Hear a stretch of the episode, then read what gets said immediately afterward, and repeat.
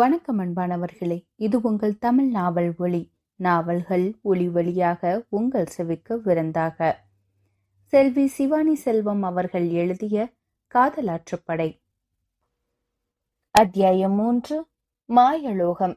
இல்ல இல்ல இல்ல நான் உங்க பேரை இல்ல பாட்டி என்று தன்னால் இயன்ற அளவு அந்த கணங்குழை மூதாட்டியிடம் தான் அவரின் பேரன் இல்லை என்று அவன் நிர்தாட்சியமாய் மறுக்க தாசா தாசா என்றபடி தரையில் தவழ்ந்து வந்தார் முதியவர் ஒருவர்.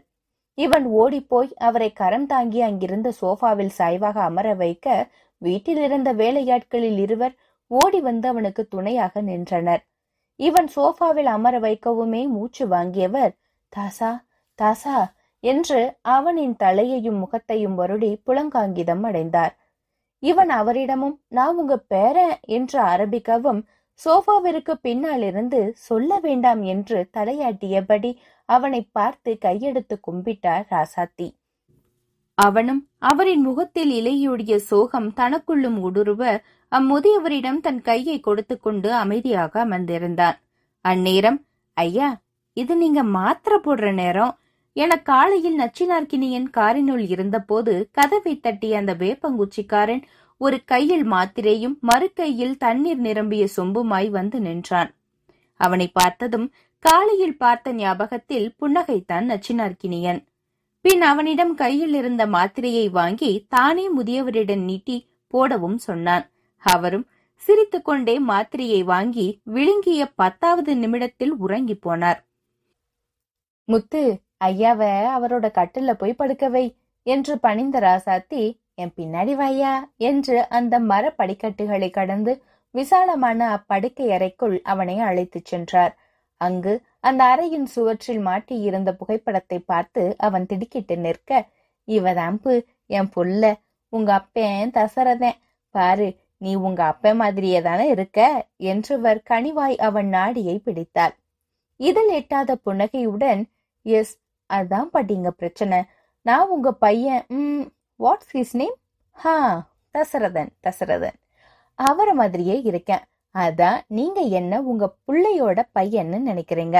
வெல் நான் எங்க அப்பா அம்மாவுக்கு ஒரே பையன். இத இப்ப இருக்கிற டெக்னாலஜி யூஸ் பண்ணி டிஎன்ஏ டெஸ்ட் மூலமா ஈஸியா நிரூபிச்சிடலாம். பட் இப்போ இங்க என்ன போலவே ஒருத்தர் இருந்திருக்கான்னு கேள்விப்படுறப்போ எனக்கே ஆச்சரியமா தான் இருக்கு என்றவன் தசரதனின் புகைப்படத்தையே சிறிது நேரம் உற்று நோக்கினான். அப்படியே அவனின் முகம். முழு முழுவென்று தாடி மழிக்கப்பட்ட முகத்தில் மேல் நோக்கி முறுக்கிவிடப்பட்டிருந்த கத்தை மீசை மட்டும் அவரின் மேல் உதட்டை சட்ட விரோதமாய் ஆக்கிரமித்திருந்தது. இவன் திரும்பி அங்கிருந்த நிலை கண்ணாடியில் தன்னுருவம் பார்த்தான். தாடி மீசை காடுகளுக்கு மத்தியில் வெட்டவெளி பூமியாய் இருந்த முகத்தில் கண்களும் மூக்கும் மட்டுமே நன்றாக தெரிந்தன.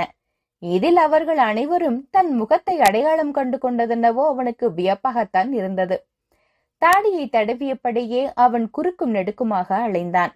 தன் மகனின் போட்டோவை பார்த்துவிட்டு இனியனின் முகத்தை பார்த்த ராசாத்தி நீ கோதுமை நேரம் அவன் கருப்பட்டி நேரம் என்றார். அவன் அதை கண்டு கொள்ளாமல் அந்த தாத்தா என்று தானே முக்கிய பேச்சை துவங்கி வைத்தான். அதுவாப்பு உங்க அப்ப என்றதுமே உஷ்ணம் கூடியது நச்சினார்கினியனின் முகத்தில். அவ்வணல் ராசாத்தியை சுட்டதோ என்னவோ. இல்லை இல்ல எங்க மவன் எங்க மவன் என்று சுயம் திருத்தினார். அவரின் அந்த வார்த்தை ஜம்ப் அவனுக்கு நகைப்பை உண்டு பண்ணியது. அவனின் அந்த இலகு தன்மையில் இயல்பு நிலைக்கு திரும்பிய ராசாத்தி இருபத்தாறு வருஷத்துக்கு முன்னாடி தம் பொண்டாட்டிய பிரசவத்துக்கு ஆஸ்பத்திரியில சேர்த்துப்பட்டு வர்றப்ப பெரிய விபத்துல மாட்டி செத்துட்டான் எங்க தாசே. பெரிய லாரி முன்னாடி சின்ன காரு தாக்கு பிடிக்காது இல்லையா? அவன் பொண்டாட்டியும் அப்ப கனவு பண்ணுவதே சிறுக்கி மாவ எங்க இருக்கான்னு இப்ப வரைக்கும் எங்களுக்கு தெரியலையே ஐயா. இவ்விடத்தில் ராசாத்தி மூக்கு சிந்தி கொண்டார் தன் சுங்கிடி சேலையில். மேலும் தொடர்ந்தார். காதல் கல்யாணம் கட்டிக்கிட்டான்னு அவனை ஒதுக்கி வச்சாலும் கருகப்பிள்ளையா பெத்து வளர்த்த ஒரே மவன். பொணமா வந்ததை தாங்க முடியாம கையும் காலும் இழுத்துக்கிடுச்சு வியலுக்கு. தான் கம்பீரம் குறையாம நடந்த மனுஷன். ஊருக்குள்ள பஞ்சாயத்துனா மொத ஆளா நிக்கிற மனுஷன். இன்னைக்கு உடஞ்சு போய் படுக்கையே கதின்னு கிடக்காவ. எல்லாம் எங்க தலை விதி. ஆனா இவ்வளவு நாளா படுக்கையை விட்டு எலும்பி உட்கார கூட கஷ்டப்படுத மனுஷன் இன்னைக்கு உன்னைய பார்த்ததா நம்ம வேலைக்காரங்க சொன்னதும் படுக்கையை விட்டு எலும்பியிருக்காரு ஐயா. எல்லாம் நல்லதுக்கு தான் போல. எனக்கு இப்பதான் ஏன் நம்பிக்கை வந்திருக்கு. அவியலுக்கு உடம்பு சரியாயிடும்னு. என்று முந்தானிகால் தன் கண்ணீரை துடைத்துக் கொண்டார். அவரின் கதையை கேட்டு மனதில் பாரமேறி போனவன் மறுபடியும் தசரதனின் போட்டோவை பார்த்தான். நன்றாக அப்போட்டோவை உற்று பார்த்தவனுக்கு அப்போதுதான் கண்ணில் பட்டது தசரதனின் இறந்த தேதி. அது நச்சினார்கினியினது பிறந்த தேதியும் கூட. கன நேரத்தில் தனது உடல் முழுவதும் புல்லரித்து போனான் அவன். ராசாத்தி ஆமா கனடாவில இருந்து திடீர்னு நீ எப்படியா இங்க வந்த? என்று வினாவ அந்த தேதியிலேயே அவனின் மனக்கப்பல் நங்கூரம் போட்டு நின்றிருந்தது. அவனை தொட்டு உலுக்கினார் ராசாத்தி. ஹ என்ன பாட்டி கேட்டீங்க? இல்லையா கனடாவில இருந்து திடீர்னு நீ எப்படி இங்க வந்தேன்னு கேட்டேன். அது அது என்று முதலில் தடுமாறியவன் பின் இந்த ஊர் ரொம்ப இயற்கை வளம் வாய்ந்ததுன்னு கேள்விப்பட்டேன். அதான் ஒரு மாசம் இங்க இருந்து இந்த ஊரை பத்தி தெரிஞ்சுக்கிட்டு கட்டுரை எழுதலான்னு வந்தேன் பாட்டி என்று சரளமாய் போய் கூறினான். ராசாத்தி. அதுக்கு என்னய்யா தாராளமா எழுது. இந்த ஊர்ல பாதி இடம் நம்ம இடம்தான் ஆனா நீங்க இருக்கிற ஒரு மாசமும் நம்ம வீட்ல தான் தங்கணும் என்றதும் மறுக்க முடியாமல் சரி என்றான் நச்சினார்கினியன் கொஞ்சுவது போல் அவனின் நாடியை பிடித்துக்கொண்டு ஏமாக்கா நீங்க இருக்கிற வரைக்கும் இந்த ரூம்லயே தங்கிடுதியா? என்று அவர் கேட்கவும் அதற்கும் சரி என்று தலையசைத்தான் இனியன். அதில் பொங்கிய உவகையுடன் அறைக்கு வெளியே விரைந்தவர் ஏட்டி அமுதா என் பேரனுக்கு குளிக்க சுடுதண்ணி வையிட்டே அவன் குளிக்கட்டும் என்றார். பின் அவனின் அறைக்குள்ளே எட்டி பார்த்து அமுதா நம்ம முத்துவோட சம்சாரம். ரெண்டு பேரும் இந்த வீட்டோட விசுவாசிய. சுடுதண்ணி மேல வந்ததும் குளிச்சிட்டு வாயா சாப்பாடு ரெடியா இருக்கும் என்றபடி அவர் கீழே சென்றுவிட தசரதனின் மாலை போட்ட புகைப்படத்தை தன் போனில் படமெடுத்து தன் தந்தைக்கு அனுப்பி வைத்தான் நச்சினார்கினியன் பின் தன் போனில் பேட்டரி இல்லை என காண்பிக்க தன் போனை பேக்கில் இருந்த சார்ஜருடன் இணைத்து சார்ஜரின் மறுமுனையை பிளக்கில் மாட்டியவன் அமுதா வெந்நீர் கொண்டு வந்து ஊற்றவும் குளித்துவிட்டு டீ ஷர்ட் ஷார்ட்ஸ் சகிதமாக கீழே வந்தான். கீழே வந்தவனுக்கு ராசாத்தியின் கைங்கரியத்தால் தடபுடலாய் விருந்து பரிமாறப்பட்டது. இதுவரைக்கும் டைனிங் டேபிளில் மட்டுமே அமர்ந்து சாப்பிட்டு பழகியவனுக்கு இன்று தரையில் அமர்ந்து வாழை கிளையில் சாப்பிடுவது கொஞ்சம் கஷ்டமாகவே இருந்தது வாஞ்சியுடன் தனக்கு பரிமாறியவரை பார்க்க பார்க்க வியப்பாகவும் இருந்தது. வைத்த வகைகளில் நாட்டுக்கோழி குழம்பை மட்டும் அவன் ரசித்து ரசித்து உண்பதைக் கண்ட ராசாத்திக்கு தன் மகன் தசரதன் நாட்டுக்கோழி குழம்பு வைத்தால் மட்டும் அத்தா உன் கை பக்குவம் இருக்கே பக்குவம். ஊர்ல எந்த கைக்கு அது வராதாத்தா என்று சொல்வதும் தான் அதற்கு இதே வார்த்தைய உனக்குன்னு ஒருத்தி இந்த வீட்டுக்குள்ள வந்ததுக்கு அப்புறமும் நீ சொல்லுதியா இல்லையான்னு நானும் பார்க்க தானே போறேன் என்று கேலி பேசுவதும் நினைவலைகளில் வந்து போக நச்சினார்கினியனையே வாட்சல்யத்துடன் பார்த்து கொண்டிருந்தார் அவர். பெண் இன்னும் சாப்பிடியா? வளரும் புள்ள என்று கூட கொஞ்சம் அவன் இலையில் கோழிக்குழம்பை ஊற்றவும் தவறவில்லை அவர்.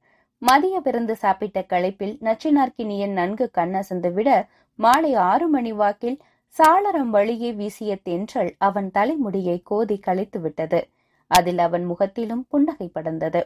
திடீரென்று ஜன்னல் கதவு படபடவென்று அடித்துக் கொள்ள இனியன் கண் விழித்து பார்த்தான். வெளியே இருட்ட ஆரம்பித்திருந்தது. தலையை திருப்பி சுவர் கடிகாரத்தை பார்த்தவன் இவ்வளவு நேரமா தூங்கிட்டோம்? என்று பதறி எழுந்து சார்ஜர் ஏறியிருந்த தன் போனை சார்ஜரில் இருந்து நீக்கி கையில் எடுத்தான். அதில் சரியாய் சிக்னல் கிடைக்காமல் போகவும் மாடிக்கு வந்தவன் தன் தந்தைக்கு அழைப்பு விடுத்து தன் தோழன் ஒருவனை பார்க்க வந்த இடத்தில் ஒரு புகைப்படத்தை கண்டதாக கூறி தான் அனுப்பியிருந்த போட்டோவை பற்றியும் கூற ராஜசேகரும் வியப்புடன் அவன் கூறியதை கேட்டுக்கொண்டார் பின் தன் தாயிடமும் ஓரிரு வார்த்தைகள் பேசிக் கொண்டிருந்தவன் எதிர் வீட்டு மொட்டை மாடியில் கேட்ட சத்தத்தில் அங்கு திரும்பி பார்த்தான்.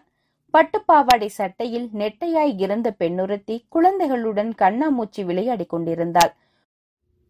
குழந்தைகளும் அவளை தொட்டு தொட்டு விளையாடிக் கொண்டிருந்தனர். அவள் திரும்பி இருந்ததில் பின்னால் நின்ற குழந்தை ஒன்று அவளின் முதுகை தட்டி தட்டி பின்னால் நகர்ந்தது. கண்ணை கட்டியிருந்தவளும் திரும்பாமல் தனக்கு பின்புறமே அனைவரையும் காற்றில் துளாவிக் கொண்டிருந்தாள்.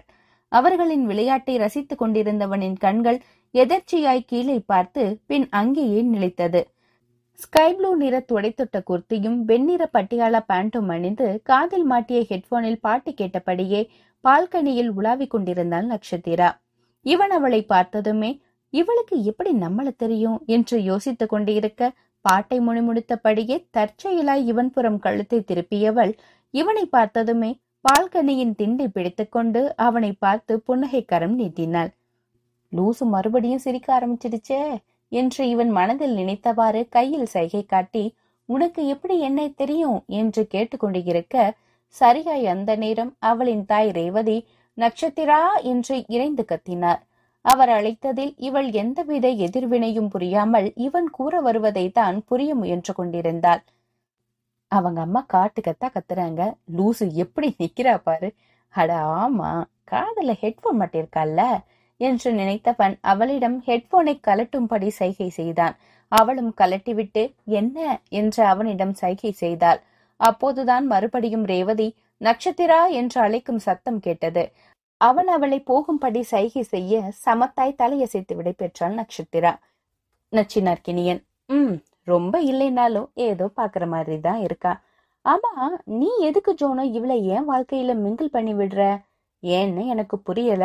ஆனா உனக்கு உதவணும்னு மட்டும் என் உள் மனசு சொல்றதால என் மனசுல இருக்கிற வலி சோகம் எல்லாத்தையும் மூட்டை கட்டி வச்சுட்டு இந்த ஊர் பொண்ணையே நான் கல்யாணம் கட்டிக்கிறேன் என்று சொன்னதும் இடி முழக்கத்துடன் தன் மகிழ்ச்சியை வெளிப்படுத்தியது ஜோனோ.